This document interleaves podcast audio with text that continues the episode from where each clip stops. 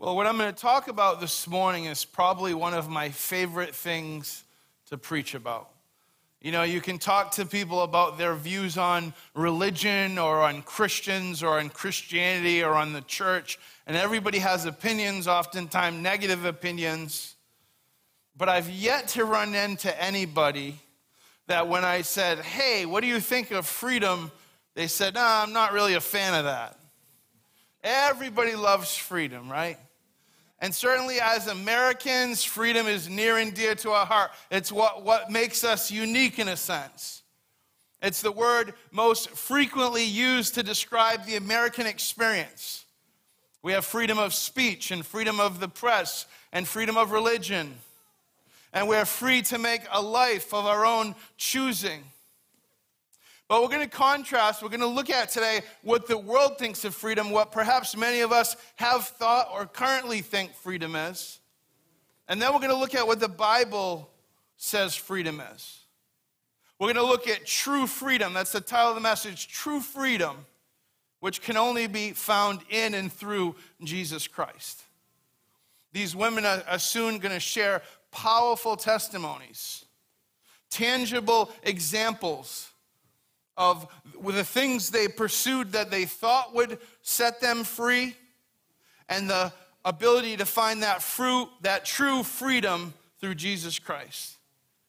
See, too often, if you think about Christianity, freedom isn't a word that comes to mind. People often think of Christianity as a list of, of do's and don'ts, of rules and regulations. In Psalm 119, 45, we read this I will walk about in freedom, for I have sought out your precepts. I will walk about in freedom. I will walk being free because I have sought your precepts. A precept is a law, it's a guideline. And, and when we say law, we just think of, of sort of a rule, but I want to say law as, as guidelines because it, it, it's limits, it's guardrails, if you will.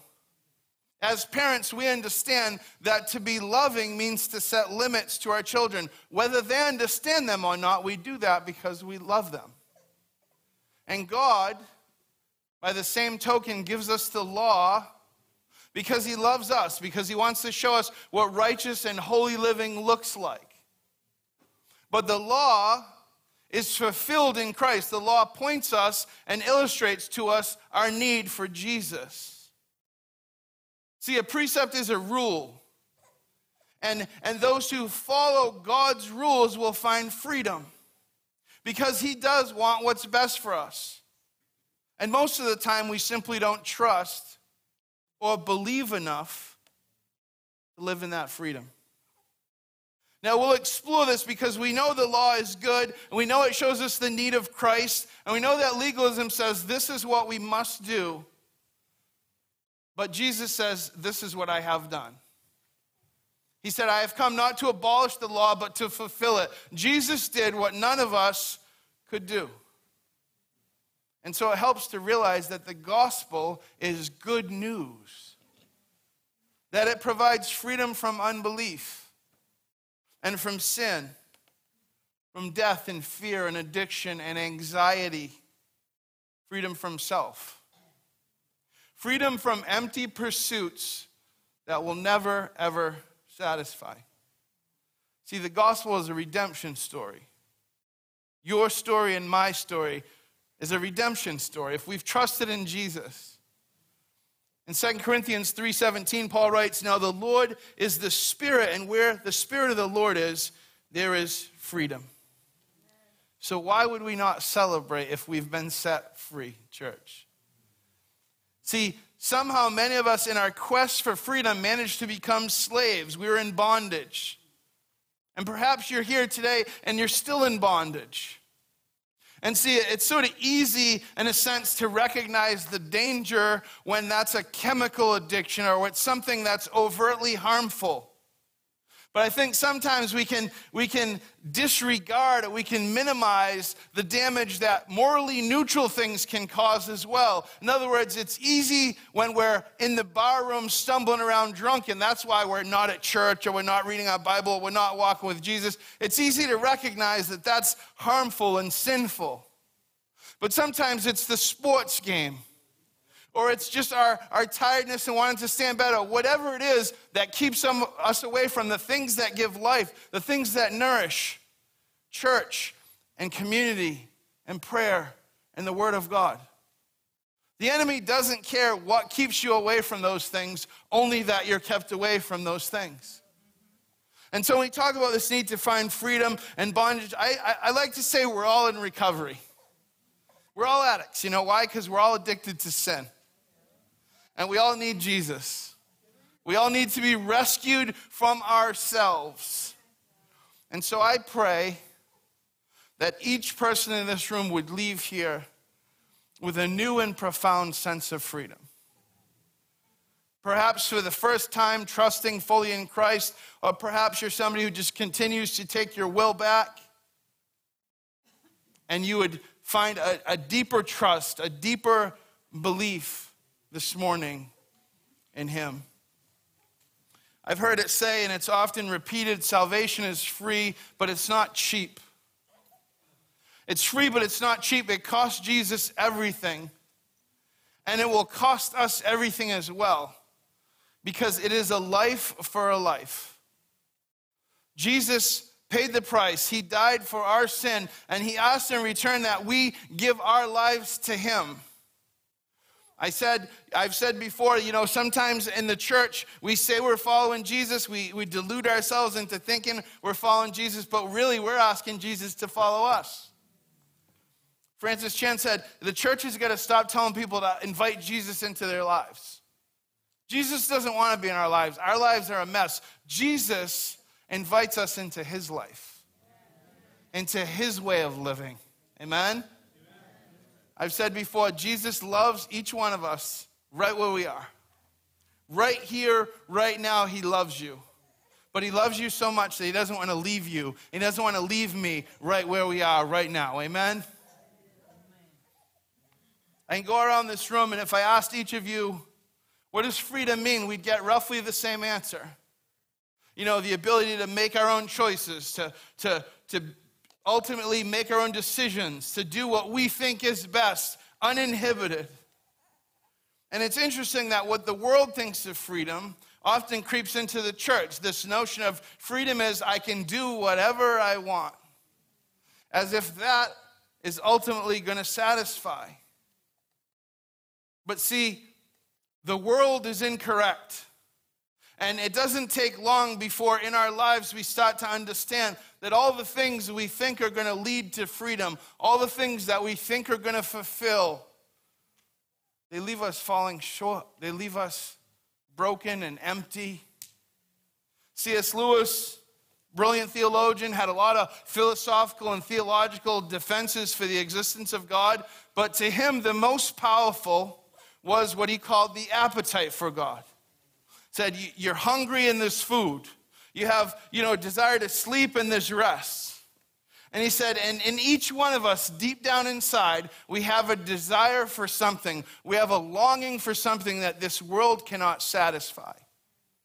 And so it's only logical to consider that we were made for another world. See, each one of us understand that longing. And so many of us, in our quest for freedom, became slaves and were in bondage. So, what is freedom? The reality is, our society and often ourselves don't have a clue what real freedom is. Not the, the kind of freedom that Christ came to give. My life was a quest for freedom. I mean, my father used to say I should have been born in the 60s, I should have been a hippie love hippie music. I read hippie authors, and you know, it was an intellectual thing, and then it was a you know a, a choice thing. And I want to be free. That's all I ever wanted. I want to just be free. And every decision I made that I thought was going to lead me into freedom left me more longing and more broken and more weary and more dissatisfied than I had been when I started. Because there's nothing worse than pursuing something and you're sure that when you get that thing, that when you obtain that goal, that in that is going to be fulfillment, and then you get there and it's not. And you feel worse because now what? Now what? See, before it caused external issues, before I started to lose jobs and it affected my relationships, and my health suffered. Internally, I was dying. I didn't understand that no matter what I did, no matter what I accomplished, no matter what drugs I took, no matter what pleasure I sought after, that deep down inside, I still was left with the fundamental sense that something is wrong. See, if we look in the book of Genesis and we see when sin entered the world, and I asked you what was the effect of that, most of us would say, rightly so, our relationship with God was severed. The intimacy we once had was no longer there, and that's true. But it's interesting to know that the first thing you see is actually an identity crisis. We were afraid, and so we hid. There was a sense of shame, a sense of there's something profoundly wrong with me. Now, theologically, they talk about whether original sin was inherited or committed, and I'd like to say if I didn't inherit it, believe me, I would soon have committed it. The reality is that that has affected us all. And deep down inside, every single person, because we're all created in the image of God, has a longing, has a sense there's something wrong. And we spend our whole lives sufficiently distracted, running from one thing to the next, from this accomplishment to that. And it's never enough. You know, anybody have their child say to them, You know, dad, if you just bought me this, I would never ask for anything else. I mean, this is the one, I know I've said this before, but I mean, this is the one thing. If I had this, I would be so happy, I would never ask for anything. And we laugh. You know, we say, oh, you have so much to learn, my child, right? Because we know that's not to. And we do the same thing. Lord, if you'd only remove this situation from me. I know I did it again, but if you just get me out of this thing just one more time. Lord, if I just got the raise or the, the house or the car or the relationship, if I just had that, Lord, I'll never ask you for anything again. That'll be, that'll be enough. Certainly in the Bible, there's precedence for asking. You have not because you, you ask not. But oftentimes we go to God, and if our prayers are continuously, God, do this, God, give me this, what we're seeking after is not God, it's the things. And those are our God. See, sometimes there's a subtle difference. But he wants to meet us.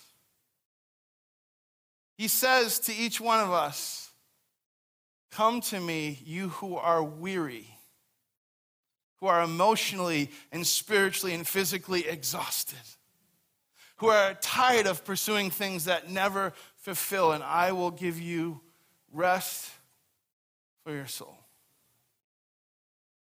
See, God wants our obedience, but He doesn't want it out of compulsion or obligation or, or a legalistic uh, response. He wants it out of trust and love. What God is after more than anything in the world is your heart. He wants your heart. He's a jealous God and He wants all of you. And oftentimes in our lives, it takes extreme brokenness to get to the place where we open our hearts and our lives to Him, the one who's been pursuing us all along. You know, I've preached before, and you've probably heard me say this, and I remember preaching, I remember the first time it came out, and sometimes, you know, you hear the, it's the, it's not an audible, but it's the voice of the Lord. Something comes out, and you just go, that wasn't me. And I was expressing my journey at Teen Challenge in 2007 when I walked in the doors. I don't know where these ladies are. I don't know. Sometimes there's hope, sometimes there's, there's not hope. But I didn't think, oh, I'm going to go in this program, I'm going to meet Jesus, my life's going to be better, I'm not going to do drugs. Absolutely not. I didn't think any of that. I was so broken at the end of myself. All I wanted to do was pause before I died because I thought my wife and kids had been through enough. And so I went to Teen Challenge. And I said, I'm done. I am done. I am too tired to fight. I'm too tired to live. I am done. And I thought to myself, this is like the end. Like, how did I had a great life, great family, every opportunity. You know, how did I end up here? This is how my story ends. I'm in a rehab in Brockton. I got holes in the floor. We had a, we had a rug. It's not nice like it was now. We had a rug in the dorm room, and, and the rug covered a hole. Like, uh, the guy's like, oh, yeah, that, don't step on that. I'm like, maybe don't put a rug there. Maybe let everybody see the hole. I don't know. like, how did this happen to me? I thought I'm over. And then I said this we don't surrender to be done, we surrender to begin. See, it was over. The old life, the empty pursuits, the cycle of bad choices, of thinking, uh, you know, maybe I'll do this, maybe I'll do that. See, church isn't just a system of ethics so you can make better choices. It is the power of Christ in you to make those choices. Christian freedom is not about doing what I want. It is being free from doing what I, what I want to do what Christ wants. Theologians will make the point that we're always free, but before Christ, we're only free to choose self. Tim Keller would say, We are opposed to, we are enemies of God. The Bible says that. At that time, you were alienated, you were enemies of God. Natural man will never desire the things of God. We are free, but we are only free to choose self again and again until Christ intervenes, and then we are free to choose against self. What separates us from the animals, from just following every desire or instinct, and it doesn't just give us the information to do that, it gives us the source of power to do that His Word and His Spirit and His bride, the church. We need each other, church. And if you don't want to show up one day because you, you know, it's not for you, then you know what? Show up for everybody else. Because we need each other. I need you. You need me. We're called to walk this out in community. We're stronger together.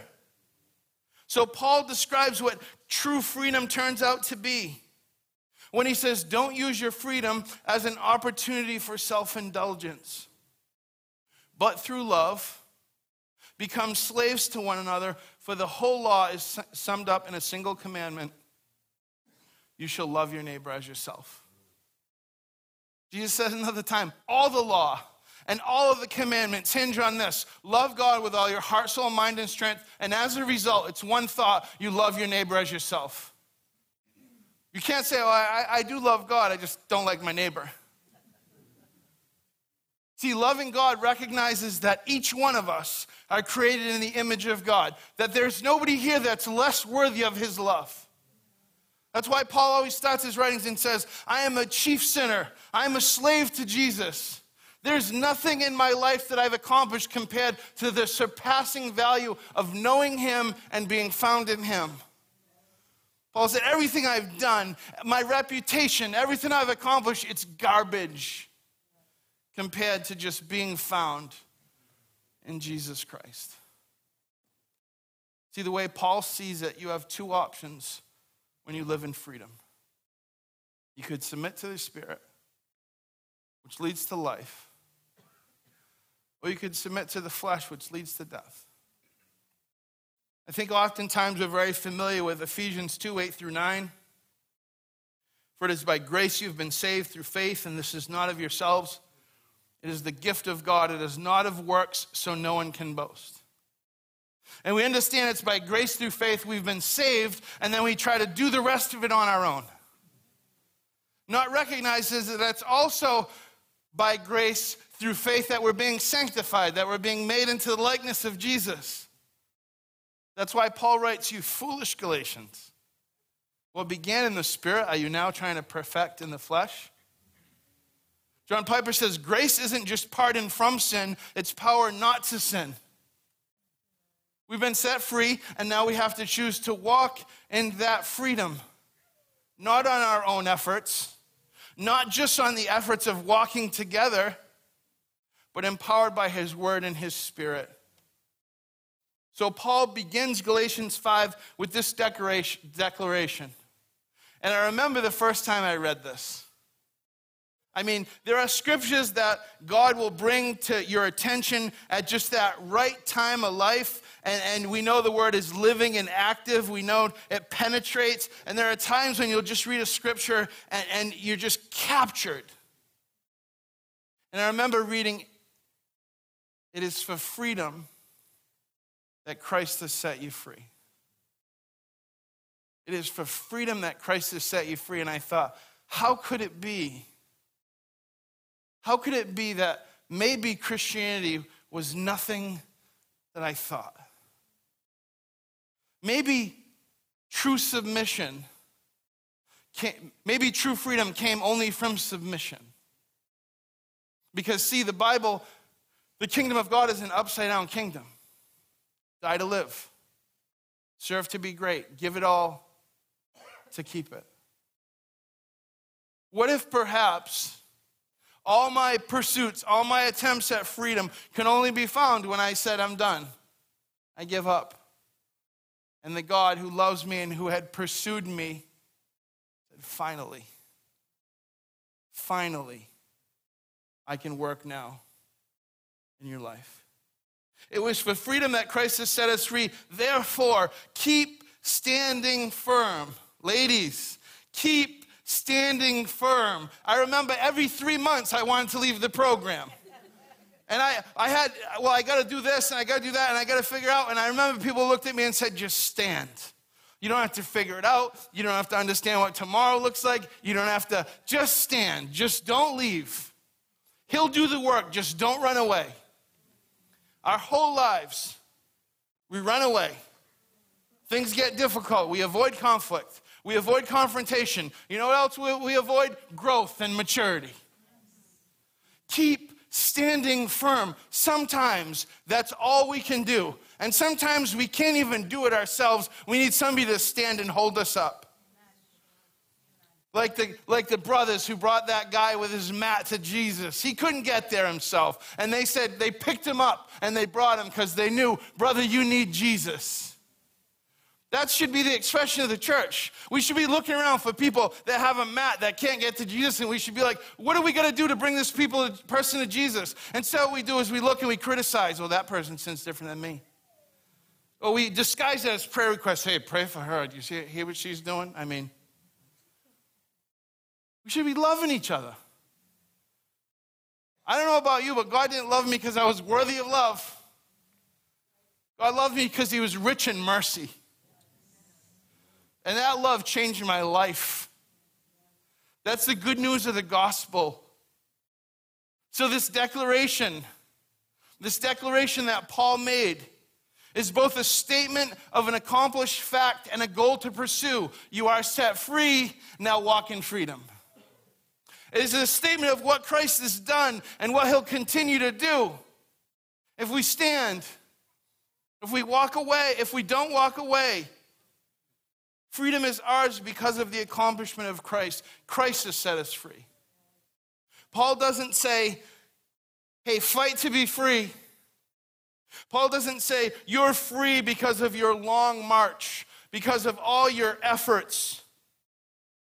No, he says, you're free despite the fact that you are not unable to free yourself. You're free because the extravagant love of God poured out on that cross in Calvary. So we're going to start in verse 13, Galatians 5, verse 13. And we're going to read a line or two and we're going to talk about it. And Matt Chandler, some of this material came from a, a sermon I, I heard him give on narcissism versus walking in the Spirit. And I just thought he did a really good job. But the text here is going to put two things at, odd, at odds. One is freedom to be self indulgent. Narcissism, that's what narcissism is. Narcissism is I am the center of the world. Somebody asked me once why I don't like cats. I'm sorry, no, everybody's, don't send hate mail. I'm like, I don't know, I want my pets to need me. And they're like, you might be a narcissist. That's not a healthy thing. You got to look at that. I want my pets to be like, oh, it's so good to see you, you know? I got one dog, and you know, I could be gone for two seconds. I walk out the door, I walk back in, she's happy to see me. I got another little dog, she looks at me and she's like, yeah, you. Like, you are lucky you live here. Narcissism is thinking we're the center of the universe. So you can be free and you can be a narcissist, but you can't be both. And narcissism is never going to lead you to freedom. All of sin as its root cause has as its root cause pride. It's saying, I know better than you do, God. I used to joke that when we were in Teen Challenge, we used to have guys, and you'd be like, What did you, you got the Burger King Bible, bro? Was that have it your way? I would say, Who you listen to? Eileen? I lean on my own understanding. people making choices, you're like, Where's that? Oh, I prayed about it. Well, you prayed about it. No, you didn't pray about it. Trust me.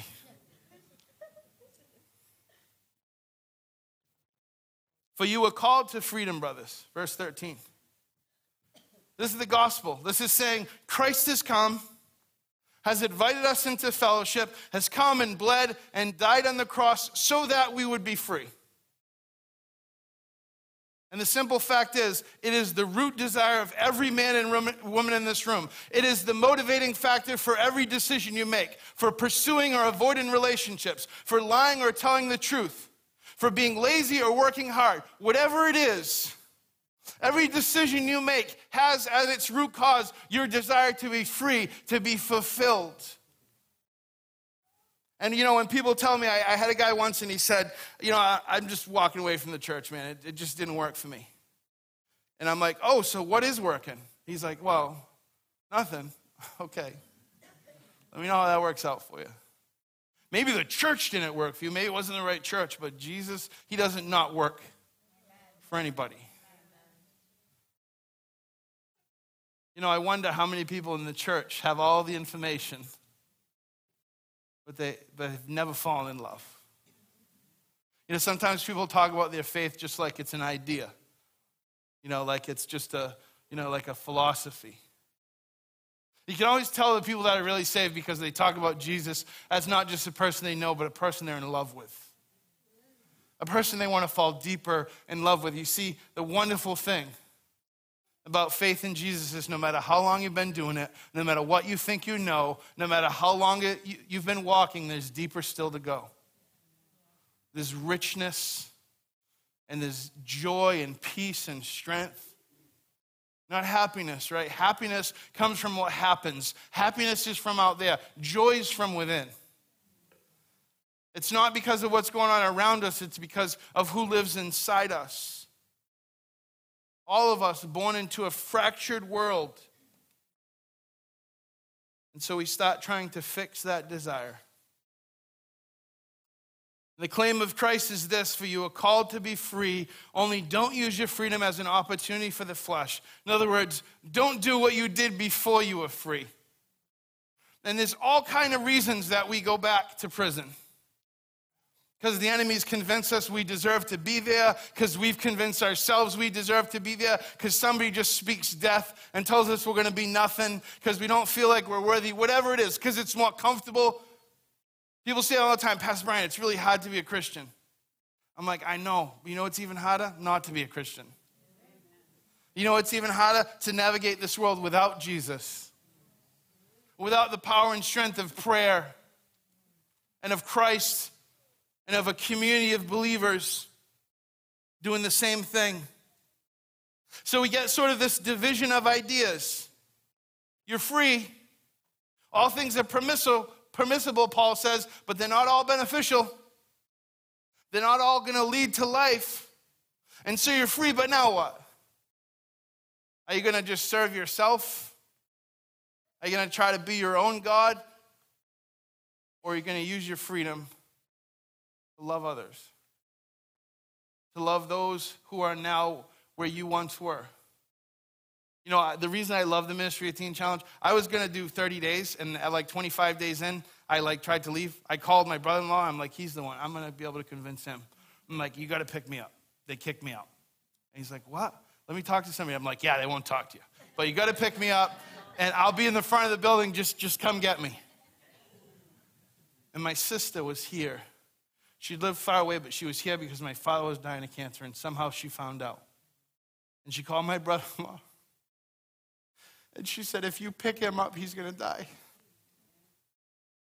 Thank God that I didn't leave because those 30 days turned into almost 15 years at the Ministry of Teen Challenge. I just resigned last February because of God calling me to this. but I love staying connected. The reason I do the ride alongs, the reason I go in the worst parts of the city where people have overdosed time and time again, where gang members look at us as we walk into these houses, is because I want to remember what it was like to be lost and hopeless. And I want my life to be a light to represent the hope that no matter how bad you think it is, God is greater than your biggest sin.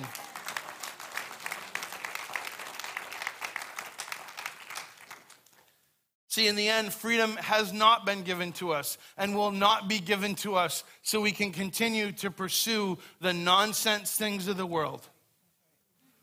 It's been given to us to submit to God so in us and through us He can build His church. For the whole law is fulfilled in this you shall love your neighbor as yourself, which means you look at your neighbor and you say, they are just as worthy as love of love as I am. They were created in the image of God just like I was. And maybe they sin different, or they look different, or they vote different, but Jesus still died for them. And I'm going to pray for them, and I'm going to love them, and I'm going to show up in their lives. And look at this next line because what happens. What happens if we think our freedom is just freedom to pursue our own agenda is we contrast with other people who think freedom is just to pursue their own agenda. And then what happens? Then we're left with competing preferences. Everybody's just trying to get their piece of the pie, everybody's doing their own thing. And so Paul writes, But if you bite and devour one another, watch out that you're not consumed by one another. Because if you use your freedom, and if I use your freedom, my freedom to just go after the things that I think are going to fulfill me, and, that, and, and I, that creates conflict, what's going to happen? We're going to bite, we're going to devour, we're going to, there's going to be divisions. And we'd like to say that that only happens out there, but it happens in here. It happens in here. And then it says, watch out that you're not consumed. Paul's saying, look, here's what's going to happen.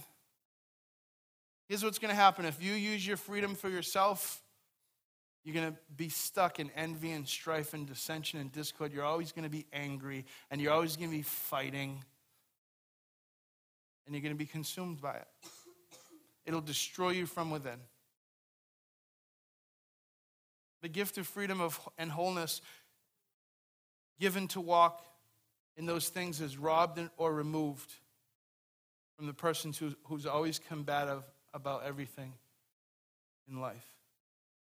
That's why James says, Why do you quarrel? Why are there fights among you? Isn't it because you're just selfish? I love James. He's always like, Why fighting? What are you guys arguing about? Oh, because you're all selfish. Maybe that. See, revival, people say all the time, I want revival. I'm like, what does that mean? I want my neighbor to change. I want the president to change. I want my wife to change. I want everybody to change in my life. You know what revival, you know what the source of revival is? I want to change. I want my heart to change more than anything. That's what sparks revival. Because that heart change causes another heart change. The power of the Spirit inside of us. But I say, walk by the Spirit, and you will not desire, gratify the desires of the flesh. For the desires of the flesh are against the Spirit, and the desires of the Spirit are against the flesh, for they're opposed to each other. See, all we want is freedom and wholeness, but we continue to buy into an exposed lie that the things we go after are going to provide that, and they don't that one more thing just becomes one more thing. You get the job, and you get the car, and you get the raise, and you get the relationship, and then what? Well, maybe just another car, or a bigger house, or another. It's never enough. Because the longing and the desire is pointing you to something else.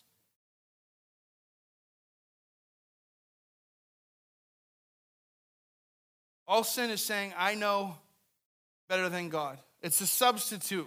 Sin is a substitute for something better that God has for us. It's a cheap substitute. It's never close to as good as the gifts He has, as the things He has for us. C.S. Lewis says if we only for a moment would experience true joy, we wouldn't Exchange that for all the pleasure in the world, but pleasure is often easy to obtain. And joy we have to pursue.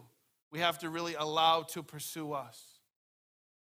He's saying, like, look, those moments of pleasure, those things that you think are going to fulfill, and they do for a second, and pleasure's not bad. God made things to be pleasurable. But C.S. Lewis says, this is not, this is not the, the end. This is not where, this is not our home. We're passing through, and these little trails and these little beautiful moments of respite and things that are a foresight of things to come, little things that will give us pleasure and will make us feel good, but they're to point us to the source of all those things. The source of where our ultimate longing and our ultimate desire can be found in Christ. Glimpses of heaven, Lewis calls them. See, narcissism is an extremely destructive force, probably the most destructive force in the world. Because most of the people who are leading want to lead. Listen, I've had people come up to me and be like, "Yeah, you know, uh, you know, I've served at my last church, so if you need anybody to lead, I'm the guy." You're not actually. Thank you though for showing me that. God will do what he wants in and through you. Be careful what we pursue. Be sure that we're pursuing the things of God, what He wants, not what we want. See, I knew I needed a Savior, right? Lord, save me. But then let me be my own king. Lord, save me, but I'm still going to be the Lord, okay? I'll call you if I need you again. Thank you for doing what you did. I know I, I know I said that, you know, if you did this, I would follow you, but, you know, I mean, just I think I got it now. You probably have a lot of other stuff to do. Church is filled with people who think they're following Jesus and they really keep saying, Jesus, hey, follow me. I'll tell you where we're going to go. See, look at the fruit of these two ways of living. One says, I'm God, I decide. I decide who to use, what to do, what I don't do to sexual immorality, impurity, sensuality, idolatry, sorcery. Sorcery is just trying to be God. Sorcery is just sort of a spiritualized way of saying, I'm God. I ultimately decide. Oh, I consulted the whatever it is. No, you didn't. You really didn't. You just decide for yourself. When we pray, do we ask God to show us the way, or do we tell God the way that we found and ask Him to stamp it? People say all the time, I think I know the will of God for my life. I'm like, I don't pretty sure that that's not the will of God for your life. Are we open to hear the voice of God? Are we teachable? Strife, jealousy, fits of anger, rivalries, dissensions, divisions, envy. That's what it looks like when we use our freedom for self serving means. But the fruit of the Spirit is love, joy, patience, kindness, goodness, faithfulness, gentleness, self control. A sense of saying, you know, no matter what's going on around me, God is still good. I have the fruit of the Spirit in my office hanging on my wall. I, somebody said to me once, that's, that's nice, Pastor Brian. I'm like, it's really not. The reason I have that is because I'm a reminder. I have to look and I'm be like, I'm not that, I'm not that, I'm not that. God help me. Am I peaceful? Am I patient? Am I kind? Am I good and faithful? Am I self controlled? A lot of times, no. A lot of times, like Paul, I'm like, man, I just keep doing the stupid stuff I don't want to do, the stuff I know I should do, I don't do. Well, what do you do? You don't give up. Paul says, Thanks be to God for Jesus Christ. You continue with a fellowship of believers around you, with the power of prayer and His Word to pursue the things of God. Because as sure as I'm standing here, and I wish my words could better convey my heart, you will not, I promise you, you will not find freedom apart from Christ. You will find despair and anxiety and fear and addiction but you will not find peace and joy and gentleness and self control. My hope is that here in this place, in each one of our lives that God would put to death our self gratifying desires.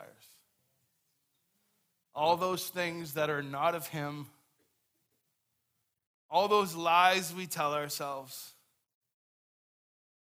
See, there's two ways to live. You can de- declare independence from God, or you can de- declare dependence upon Him.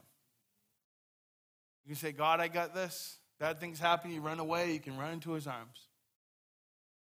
When I was at the end, I could have been like, this is, this is how my story ends. Brian, at 33, leaves Teen Challenge under a false pretense. He lies and, he, and he's dead. He's not here now. I've lost 40 friends in the last decade, 40 of them. You know what the difference between them and me is? Keep standing. Keep standing. Waking up and desperately clinging to Jesus Christ every moment of every day not knowledge or ability or talent. And by God, I don't want to bury another friend.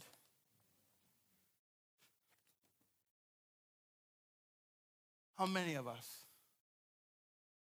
as professed followers of Christ, trade God's blessing and freedom for the things of the world that never satisfy still to this day? I'm sure a lot of us have heard this, but I think it's a good example. And I know that uh, Bob Glover loves Indians, and so you should appreciate this. An old Cherokee is teaching his grandson about life. A fight is going on inside of me, he said to the boy. It is a terrible fight between two wolves. One is evil, he is anger and envy, sorrow, regret. He is greed and arrogance and self pity guilt, resentment, inferiority, lies, false pride, superiority, ego. He continued. But the other is good. He is joy and peace and love and hope and serenity and humility and kindness and benevolence, empathy generosity, truth, compassion, and faith. The same fight is going on inside of you and inside of every other person, he said to the boy. And the grandson thought about it for a minute and asked his grandfather, Well, which wolf will win then? To which the old Cherokee replied, The one that you feed. Are we feeding our spirits? Are we feeding the flesh? Are we filling ourselves with garbage all the time and then wondering why garbage comes out? Or are, are we prayerfully submitting ourselves to the Lord, to His Word, and to one another? Paul writes in Romans 8, verse 12, Therefore, brothers and sisters, we have an obligation. That means a responsibility. It's not a suggestion, it's a command. But it is not to the flesh to live according to it. For if you live according to the flesh, you will die. But if by the Spirit you put to death the misdeeds of the body, you will live. And so each one of us in this room have a choice to make, and we cannot not choose. You can live with a rebellious heart toward God, ultimately leading to death and continuing to be the source of heartache of anger and pain and turmoil, and there's always somebody ready to fight you. If you're a fighter, there's always somebody to fight. You can live with a divided heart, never fully surrendered. One day you do this, the next day you do that. Or we can live with a surrendered heart. And I submit to you that true freedom is only found in surrender. And that the one thing God gives us is the one thing He asks for back, which is our will. Jesus modeled to each of us a life lived freely and completely before God. And He wants us to give our trouble to Him and submit to Him, to be free to love others. There's nobody in this room, nobody here, that He didn't die to give you that freedom. Will you walk in it?